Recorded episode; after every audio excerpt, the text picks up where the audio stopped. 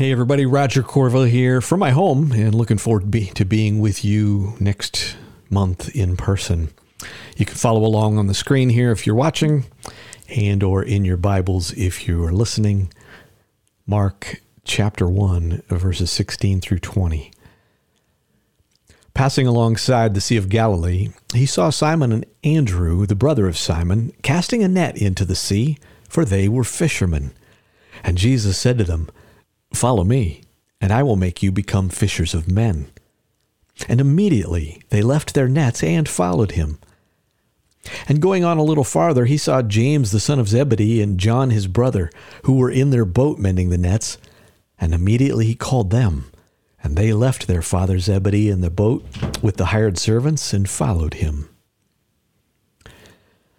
Lord God, how often I have been guilty of not following you immediately. Lord, I just pray that you will help us to see you more clearly today and fall in love with you more deeply. I pray the blessing over um, each and every person here and uh, pray that you will just reward them with a blessing of your word and a blessing of the message um, for just taking time to sit at your feet and hear your story. In Jesus' name, amen. Hey, everybody. Welcome again to another Bible study here at Door of Hope. For those of you who may not be a part of our little community here, my name is Josh. I'm one of the pastors here. And we've been going through the book of Mark, which is where we will be today. Hopefully, you've heard the scripture reading. Um, but just before we get into this, I just wanted to let you know that we are going to start meeting again in April. So hopefully, this will be the last time that you have to watch me talk to my phone and the next time you see me, it'll be face to face for those of you who, who are able to join us. And if not, you'll be able to see the live stream, which hopefully will be, uh, will be better than this format. I know some people get used to talking to their phone to people, but I am I'm not among them. So I'm really excited to start seeing people face to face and start interacting um, and, and teaching actual people instead of you know sending you know, giving a message to a phone is kind of like putting a message in a bottle and throwing it out to sea. You, you just have no idea what it's doing or where it's going or if anybody's really getting it. So I'm looking forward to it. But enough about that. Let's get into uh, let's get into actually the text. Um, well, let's get into the introduction, let's put it that way. So, this, this text is essentially about a, a major life change and, and career change for uh, Jesus' disciples. So, I thought, you know, in my weirdness, I would look up some, some famous life changes so that you could have some random trivia. So, if you go to a trivia night or if you want to drop these on your friends, you can. So, the first one is Brad Pitt. Did you know that Brad Pitt used to be a limo driver before he was probably one of the most famous actors in the world? Another famous actor, Harrison Ford, he was a carpenter for 15 years while he was trying to get his acting career off the ground. He supported his family by being a carpenter. Here's an interesting one. The present Pope, Pope Francis, do you know what he was before he was a clergyman? He was a bouncer. He was a bouncer before that. Uh, that's quite a change. And of course, uh, I didn't even have to look it up. We all know Arnold Schwarzenegger. He was the bodybuilder, Mr. Universe, turned actor, turned governor of California. And who knows what he's doing now, but uh, multi career man. Now, I'm, I'm, bringing all this up not just because of the trivia, but, um, but just to point out so th- here, are some, here are some career changes that made uh, a significant difference in these people's lives. But with the exception of the Pope, I highly doubt, I highly doubt that any of these people were fundamentally changed by this, uh, by this career change. Now, they might have, um, they might have changed because of the success that came with it, because of the fame, and because of the paparazzi who was snapping photos of them. That might have changed them, but the career change itself was not the thing that changed them. And here's the difference when Jesus comes to you and I, when He really comes to you, when you really come to Him, when He really gets hold of you, He doesn't let you stay the same. He changes you in your most fundamental core of your being. And I hope that many of you have come to realize this. And for those of you who don't, uh, you're, you're, in for, you're in for more than you bargained for, let me tell you. Now, Jesus changing the fundamental core of who you are, that's frightening for some people. For some of us, we don't like change. Uh, we, we like staying the same. We're comfortable how we are. And that isn't good news that Jesus is going to come in and be all disruptive of my life. And for others, uh, other people, um, you embrace change, you love change, you can't stand things being the same. And for, for some people I've met, change is almost like a drug, like you got to have it over and over again. You get high on it. And of course, the danger, if, if you're somebody who's sort of addicted to change, is that uh, you're going to have Jesus for a little while and then you're going to leave him because you know what? You, you always got to have more and more change. Um, and who knows if, if the change that you're looking for is the one that Jesus is trying to direct you towards. And, uh, well, one other note about change. Uh,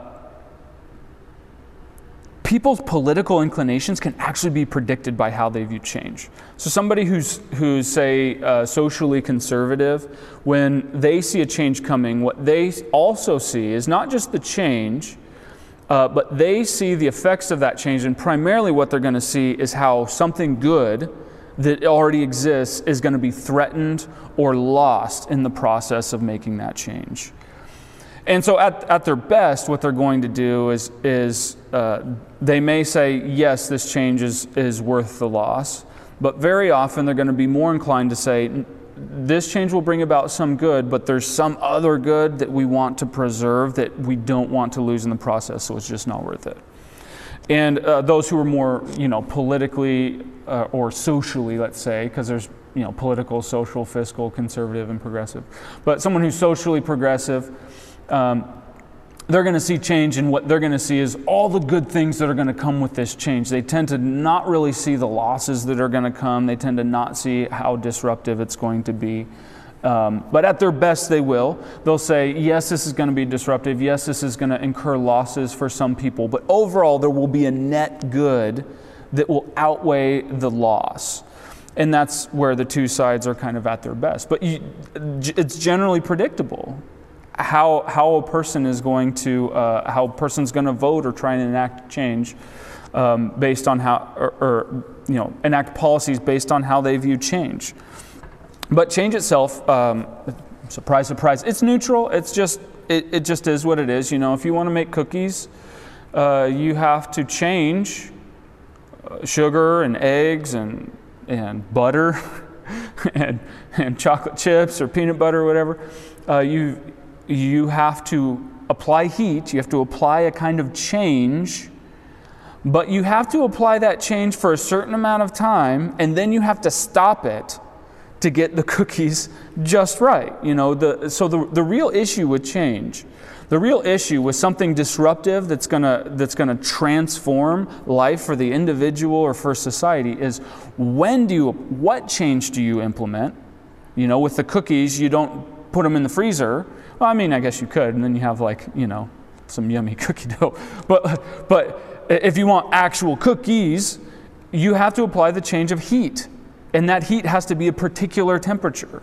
And it has to go for a particular time. So the real question, the real question for us is who has the wisdom, who has the knowledge, indeed, who has the authority to enact change, to enact a change, both for us individually, as our individual selves, and as a society.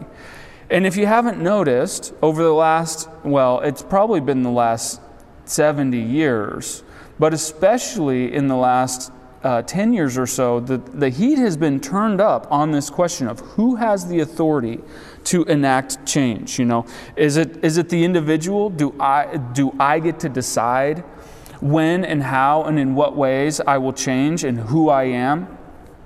Does society get to decide around me? Does the democratic process, do the, do the governmental institutions get to decide for us? Do the experts and the scientists or the, or the medical doctors or the people who are parts of the guilds, do they get to decide for us? Um, do, the, do the institutions that, have, that society has been built upon, do they get to decide for us? Who is the one who has the authority? And this battle over who gets authority, that's been playing out here in Western culture right in front of our eyes.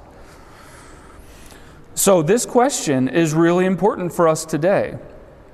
and it's a question that we're actually getting into in the text here in Mark. So here's what we're going to do we're, we're going to take a closer look at Mark, and we're going to see two things. First, we're going to see what Jesus' call means for these men, what his call means for these men. And we're going to spend the majority of our time really talking about that one. Second thing we're going to do is uh, we're going to talk about what Jesus' call tells us about his authority. And then after that, we'll have a short application. So uh, let's get ripping because uh, hopefully I, I can keep this from being too long. Uh, one, what Jesus' call means for, for Simon and Andrew and James and John. Okay, a little bit of background. This, this story takes place in the Sea of Galilee, and the Sea of Galilee is not a sea, it's an, it's an inland lake. It's a giant freshwater lake, and that is a very precious commodity in the middle of the desert. Human beings always collect around water because we need water to stay alive.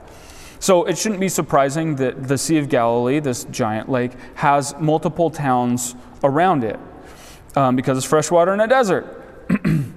But also, it's more than that. It's, it actually provides an, an, economic staple that builds the economy, and that was fish. So it has something valuable to, that can be exported to other places so trade can move through and the, the economy gets going. And uh, you, you may know that, um, that uh, uh, uh as opposed to the other meats like lamb and cattle, uh, fish was relatively cheap. As you can imagine in a desert, you don't have these lush green pastures, so you can have an abundance of cattle and sheep uh, to, support a, to support your food industry, but you do have a lot of fish. So fish is relatively cheap while meat is expensive. Now, this includes some new characters Simon and Andrew, and James and John. We don't know a whole lot about James and John, but we do know that, uh, that Simon, who Jesus calls Peter, and Andrew, they were from a town called Bethsaida, which was on the northern shore of the Sea of Galilee. Uh, John, John's gospel tells us that. And we know that from Mark, a little bit later on, he's going to say that Jesus was at home in Capernaum. So, roughly around this time, Jesus finds his home in Capernaum, in, which is just a couple miles to the west of, uh, of Bethsaida. I'll see if I can find a map and I'll put it on here so you can see.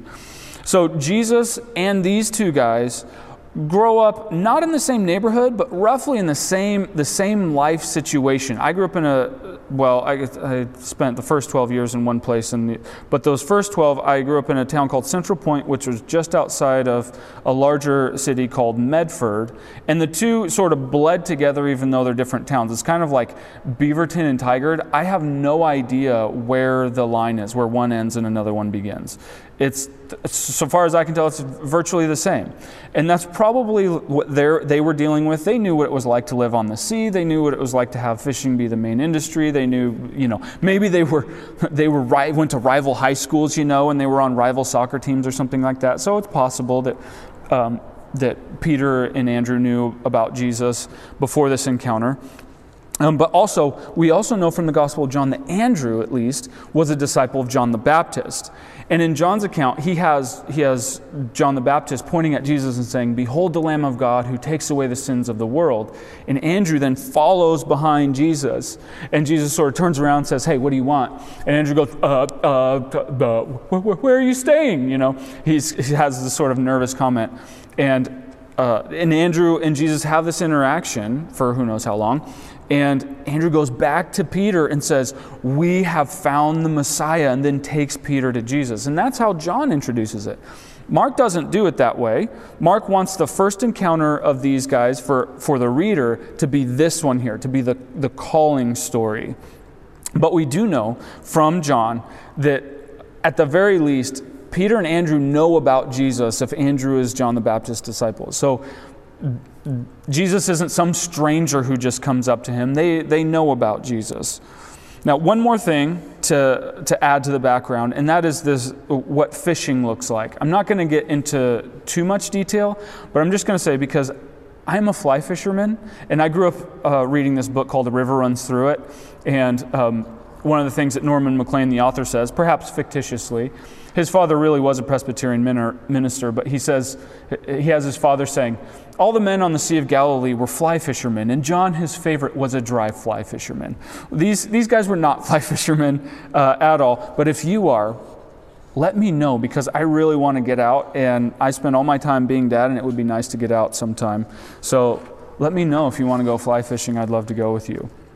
But anyhow, so fishing for them was not this leisurely activity where you get out in nature and unwind and you have a little sport. There's, there's no, no leisure and no sport involved in this. It was grueling and dirty and sweaty and just a grind. You had to haul up these nets that were had a whole bunch of weights all over them, and you had to pull, you had to drop, throw them out, and then pull them all the way up from the bottom, and with however many fish were in them, over and over and over again. So these dudes were probably really really, ripped, but they weren't like bodybuilders who were all clean. They were hairy and dirty and smelly too. So uh, there's a part of me that wonders if Jesus was kind of looking for some, some tough, you know, bouncer looking individuals to join his entourage. But I could be wrong there. Anyway, okay, so now we're going to actually get into the text. We're going to read starting verse 16. Passing alongside the Sea of Galilee, he, that is Jesus, saw Simon and Andrew, the brother of Simon casting a net into the sea, for they were fishermen. Okay, this is just an ordinary day. Uh, there's nothing unusual going on. Jesus is maybe taking a leisurely stroll, or maybe he's out for a jog, or I don't know, morning jaunt. Maybe he's praying. But either way, he has this encounter. Jesus is doing what he does, and Simon and Andrew are doing what they do. Nothing out of the ordinary really going on here. By the way, this is a sidebar two things that are, that are a sidebar. Notice that Jesus is the one doing the pursuing here. In John's account, he has, uh, John has Andrew pursue Jesus, but Mark doesn't do that here. Mark shows Jesus pursuing. And this was uncommon, actually, in, in their time. An ordinary rabbi, what, what they would do is they would stand aloof and let the students come to them. And very often they would chase off, they would shoo away their students several times before accepting them because the student had to sort of prove that you really wanted it and prove that you weren't going to quit, that you had grit, that you would that you would tough it out in the long run. Jesus does not do that. He pursues. And that reminds me of a line I remember from Karl Barth, a Swiss, Swiss theologian. Uh, he has this dogmatics. It takes up about two feet of my shelf. But in volume 2, verse uh, 2.1, he has this line that I read and I never forgot. He says, God is the one who, in love and freedom, seeks and creates fellowship with his creation. In love and freedom, he seeks and creates fellowship with his creation. And it's free, it's in freedom because there's nothing outside of God that constrains him to do it. And it's in love because love is what always motivates God in everything that He does. So God is a pursuing God. Second thing, we're, we're still in the sidebar, by the way. This isn't part of the main thing. This is just, you know, if somebody needs to hear it. We see Jesus here working with ordinary people. Ordinary people. They don't have impressive resumes, they don't have um, massive skill sets, they're not from noble families. They're just just the people that he has around. And I take comfort in that, you know. Jesus wasn't off in Jerusalem poaching the best students and professors from the best rabbinical schools. If he was here today, he wouldn't be off at Harvard or Yale or Princeton or Duke or, or Cambridge or Oxford or whatever. He'd be right wherever you are, wherever I am. So if you're thinking, you know, I'm just a mom, I'm just a barista, I just drive for Uber, um, or, or maybe you're thinking, you know, I'm, I'm barely a Christian. People wouldn't even know it. I, I suck at this. My faith is so weak. Or, or if you think, I'm, I'm a failure. I'm at a dead end job. I can't seem to overcome my addictions to sin. He sees you, He pursues you. You're, you're one that He wants to pursue on His team. So take courage. He isn't waiting for you to come to Him, He's actually pursuing you. Okay, that's end of the sidebar now. Let's get back to the text. Verse 17. And Jesus said to them, This is Simon and Andrew again, Follow me, and I will make you become fishers of men. And immediately they left their nets and followed him. So I'm, I'm not a scholar of Second Temple Judaism, but from my limited research, I could not find anything that would suggest that this clever saying of Jesus, I'll make you fishers of men, is, is some kind of colloquialism or, or a commonly used phrase. It, it appears to be just kind of like a tongue in cheek Jesus, you know, ooh, clever Jesus sort of move here. But it does have some precedent in the Old Testament. This idea of, of uh, human beings being caught like fish. That comes in, in a few judgment passages in the Old Testament where it's like people are trying to get away and the net is thrown out. And the people try, they're trying to run, but the net catches them and pulls them up. It's, it's a sign of judgment.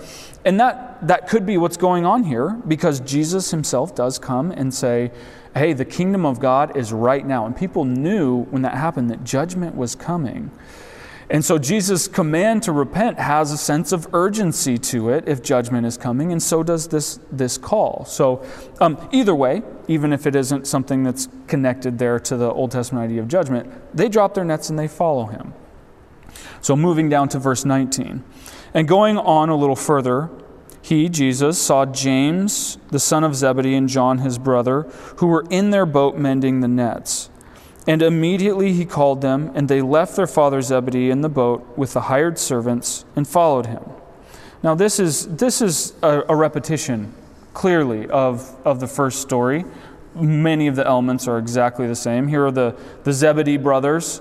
Um, actually, Andrew and, and Simon or Peter, their father's name was Jonas. They're the original, the OG Jonas brothers. And I don't know if they were also musicians, but. Um, I don't know. We don't hear anything about the Zebedee brothers. So if you have a side project band, you know, there's a name for you. The Zebedee brothers. Maybe it'll be a big hit. Who knows? But, anyways, we have two sets of brothers, and essentially the same story. Jesus comes, says, calls them, they drop everything, and they follow him. But there's one significant difference here with the Zebedee boys, and that is that they leave their father right there in the boat. This is, this is incredibly significant, so we need to stop and talk about this. So, leaving your occupation for us is it, it can be disruptive, but it isn't really that big of a deal. You know, people change their occupation all the time. It, it doesn't make a significant dent in our identity because many of us, even though the second question people always ask after what's your name is what do you do, even though that's the second question people ask, we've managed to sort of uh, uh, separate our identity from our occupation, especially if you don't like your occupation. You know, uh, when people ask me what I do, I'm much more ready to say, hey, I'm a pastor, than to say, oh, yeah, I work as a manufacturing engineer at, at a, a, mill in town here. Because I don't like that part as much as I like the, um, the pastor identity. Um, and I like the work here a lot more too. Um, but anyway, so uh, leaving your occupation is one thing. For them, it would have been a lot harder because your identity was cl- more closely tied to your work. But the reason why that was tied to your work is because men tended to do what their fathers did. So the occupation was tied to the family. So the family tie was much more tight than ours is today. You didn't grow up and move to a city away from your family, that did not happen. Uh, you you, you knew in their society who you were was enormously connected to your family. So, a call to leave your, your family was a call to abandon everything you understand yourself to be. It was a call to make enemies. Um, their, their understanding of identity is vastly different from ours. See, the, the under, almost all human beings, until about the 20th century, their understanding of identity had to do with what I've heard this term from Marilynne Robinson. I don't know where it comes from, but this term of the givenness of life. There are certain givens to life that you don't get out of, and they, they impose themselves upon you, and you just have to deal with it. So, so where you grow up, the culture you're a part of, these things are, are just givens the fact that you need, you and I, we need water and shelter and food and love. you know, these, these are part of the givenness of embodied human existence. I don't get to decide, oh, I just want to live in the middle of Antarctica by myself, or I want to live in the middle of a desert, or I want to live in space, or in the middle of the ocean. You know, I, the givenness of life does not allow me choice in a lot of things. So for them, you know, they, they don't get to choose. They don't get to choose their sex. They don't get to choose their family. They don't get to choose the clothes they're going to wear or who they're going to associate with. They can't just move to another town. They don't get to choose which church to go to. In fact, up until you know the 1500s, you didn't get to choose which church you went to. There was only one, and you didn't get to choose the fact that you went to church. You were baptized when you were an infant. So the, um, the givenness of life really imposed itself upon them, and they understood themselves in. They accepted it and said, you know, whether I like it or not, this is my life and this is who I am. We balk at this today. We, we have spent an enormous amount of energy and, and created an enormous amount of technology that pushes all these givens at bay. And quite frankly, we're offended when we think that there's some kind of given that would keep me from building my own identity from within, from understanding who I am. We think that we are owed the fact that our, that, that our identity should be built from within and that it should be elastic, that I should be able to change at will who I want to, I, who I want to be. So I can be a sports fan, I can be a hipster, I can be a cowboy, I can, I can be whatever I want to be and, and the givens of reality need to accept, need to accept that. That's the way that we think about it. It's what, it's what um, Charles Taylor calls expressive individualism. We actually want, what we want are platforms to express our own unique individuality that's coming from within, rather than who we are being mostly shaped by these givens on the outside. So today we actually, um, we actually take it a step further from simply saying, uh, I build my identity from within and I push back against the givenness of reality, to I demand that other people recognize my expressed identity. And I demand that society give me a platform to be able to express that. And I remember this uh, happening when I was in seminary. There was, uh, Tim Keller was invited to speak, and he was then uninvited to speak because there was a group on campus who felt oppressed by his invitation, by his presence, because he, uh, he has a particular take on the ordination of women. And uh, some of these people said, hey, if you invite him on campus, this will be oppressive to us because he is suppressing and delegitimizing our expressed identity, and it's taking away from our ability to, uh, to be affirmed and to express ourselves. By the way, his, his talk had absolutely nothing to do with that, uh, with the ordination of women or anything like that. But what's interesting is that this was then followed up by another group of students who protested and said, Well, we agree with Tim Keller on this. So if he doesn't get to be on campus, then we also don't have a right to be on campus. This is oppressive to us. This is not allowing us to express our identities, and this is not affirming to who we are. So you, here we have a demonstration of I demand that I be recognized with my own expressed identity. And by the way, this is not this is not just a problem with college campus snowflakes and LGBTQ lobbies. Okay, some of you might be thinking, "Oh yeah, you're just talking about the far left." No, this is this is really all of us. We all have our expressed identities that we want others to acknowledge. Uh, we all agree with um, gosh, what's his? I can't remember the author's name, but the poem is Invictus. That go, the last line, you know, you can't forget it. I care not how straight the gate, how charged with punishments the scroll. I am the master of my fate. I am the captain of my soul. Uh, you know, we we we want to be able to have control over who we are and what we do and what our life will look like. So let's not look down our noses when we have this. You know, we ha- we share a common philosophy uh, with, with the world around us. It's part, of, it's part of who we are, this expressive individualism. And let's not look down our noses when we see somebody else taking the philosophy we hold to its logical conclusion. You know, the fact that we hold these disparate philosophies between being a Christian and being an expressive individual, The fact that, we, that we're hypocritical about those things is no virtue. They're just taking it to their logical conclusion.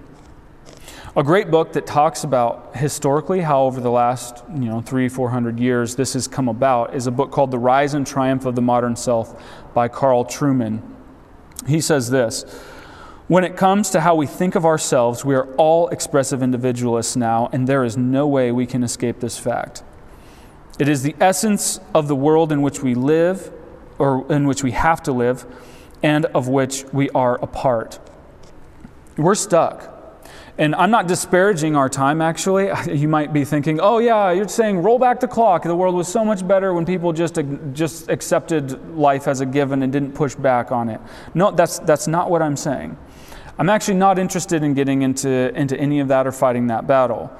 What I'm, what I'm doing is I'm trying to point out the fact that whether it's the givenness of life that shapes us or I get to, I get to define myself from within, in both cases, we're bumping into this question I mentioned at the beginning the question of authority.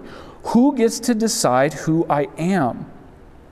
Is it me? Do I get to decide and push back all, the, all these givens and demand that other people acknowledge who I am? Or do the givens impose themselves upon me? Does the authority of, the, of nature and the, and the created order or of those around me, do they impose themselves on me? Who has the authority? Jesus' call, this is, what, this is why I'm not, I'm not interested in fighting that battle. Because regardless of which angle you're coming from, Jesus' call is the same. It's, this, it's the same call. It's the call to forsake, to, to a forsaken identity, to saying, I don't, I, I don't acknowledge other authorities. This is offensive to us, and it's a, it was offensive to them. So that's the end of point one. In case you got lost there, what Jesus' call means for Simon and Andrew and James and John it means forsake your identity. Number two, what Jesus' call tells us about his authority. Now, I just, I just gave a little bit away right there. C.S. Lewis was right about a lot of things, but one of the things that, that he was right about that uh, comes out here is that he was really tough on this idea that Jesus was just a nice guy. No, C.S. Lewis came up with this, uh, well, I don't know if you call it a saying. He's either Lord or liar or lunatic. The real question going on here is who the heck does Jesus think he is? That's the question Mark wants us to be asking. Who, ha- who does Jesus think he is? Who has this kind of authority to call someone out, to say, You, leave your self understanding, leave your friends and associates, leave everything you know, and come follow me? Hey, you, fall in behind me. I own you. That's essentially what he's saying. And this idea of authority is going to come up over and over in Mark. And so you're going to be hearing a lot, a lot about it coming up. The word hasn't come up, but it's going to. It's going to come up several times. So, in Mark's mind, who has the authority? Well, it's this person right here. This person who was foretold of hundreds of years before. It's this person who would appear and they would bring judgment and they would bring cleansing and he would bring forgiveness. It's this person who was declared by the eternal heavenly Father to be his beloved Son. It's this person here, this man who endured the temptation of the devil, who is bringing the kingdom of God by bringing his own presence. It's this person if it were anyone else, how dare he ask this of somebody else? But it isn't someone else. That's exactly who Mark is saying Jesus is. He's either a megalomaniac, or he's utterly deluded, he's insane, or he's all of these things that Mark is saying. He's not giving another way out. He's not giving us the easy, oh, Jesus is a nice guy, I really like his teaching. That's not what Mark is letting us do. Mark has given his verdict. And one more thing. Okay, if you've, if you've been lost and haven't been paying attention, please pay attention to this. Mark hasn't taken us here yet, but I have to mention this. Jesus' authority, unlike all the other authorities we're going to find around us, his is one in which he himself is not asking us to do anything he hasn't done. He himself left his family and his identity, his career. In fact, he left more than any of us ever could. He left this eternal relationship with his, with his Father of mutual love where he was receiving and giving, receiving and expressing love indefinitely in joy and glory and adoration. He left all of that to become human and take on the vicissitudes and weakness and frailty of human life, to be tortured to be murdered, to be abandoned by his friends, to ultimately on the cross be abandoned by his father. Yes, he left. He's, he's, asked, he's doing more than he ever asked anyone else to do. And this is the person with authority. Why does he do that? You know, all the people that I mentioned leaving their careers, they did that because there was some sort of advantage to be gained. Jesus' advantage was us in my humble opinion, I don't know why he does this, other than the fact that he's crazy in love with us. He loves, people do crazy things for love. Troy was destroyed because of the love of, of Paris and Helen. Um, people destroy their lives because of love. This is an authority that doesn't stand back and stay aloof. This is an authority, unlike all others, that has so much love and care and compassion, that he actually makes enormous sacrifices to bring us to himself.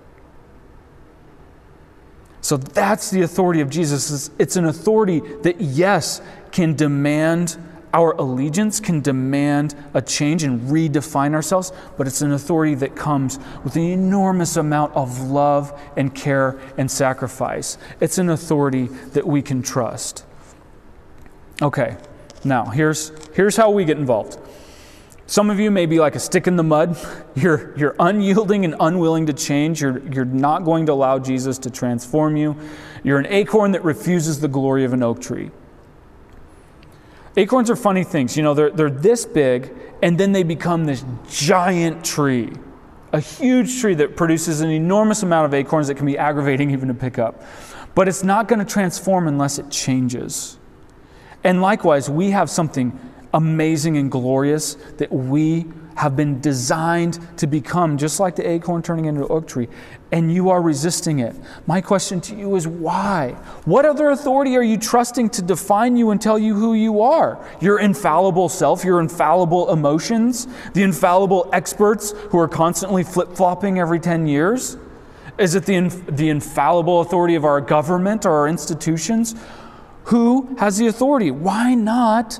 Why not the one who created you? Why not the one who not only has the legitimate authority to ask this of you, but the one who has the love and care and compassion and empathy to cultivate your trust so that you would think, I would be a fool to trust anything but him? Why not him? Now, some of you, maybe your heart's stirred, maybe you're feeling the conviction of the Holy Spirit, and you're saying, Yeah, I mean, you know, I've been trying to redefine myself in so many ways. I'm going to go ahead and let God redefine me. And that's great. That's wonderful. You do that. Um, but for those of you who are maybe a little bit too willing to embrace change, you're going to run off and leave everything, and you're going to make this about you and what you go and do for Jesus. Remember, the text is about Jesus and his disciples. He only called 12 to leave their jobs, the rest of them, stayed with their families. And we can do that too. Being faithful to Jesus does mean being faithful to our families. We can, we can stay with our families while we submit our identity to Jesus, while we uh, try to acknowledge the fact that we have decided that we ourselves and our emotions, or our culture, or our political parties, or our, our social status, even our, dare I say, our gender and sexuality, we've let all these things become. Uh, part of our identity that's inordinate. It isn't the way that Jesus defines it. My friends, let his, let his great love for you, yes, his authority, but that authority that comes with a great love, let that melt your hearts so that you desire, you long for Him to change you. That you say, Yes, you are the only one who knows perfectly who I am and who I am to become. Let Him and let His love turn you towards Him so that you bend the knee to Him and say, Yes, Lord, I will follow you. I will give up these things that I use to define myself and follow you. I know that's a hard message, but we need to hear it, especially in our time. I, I love you guys. I can't wait to see you. Hopefully, next time uh, you're hearing this, you'll either be seeing me face to face or on the live stream. Love you guys.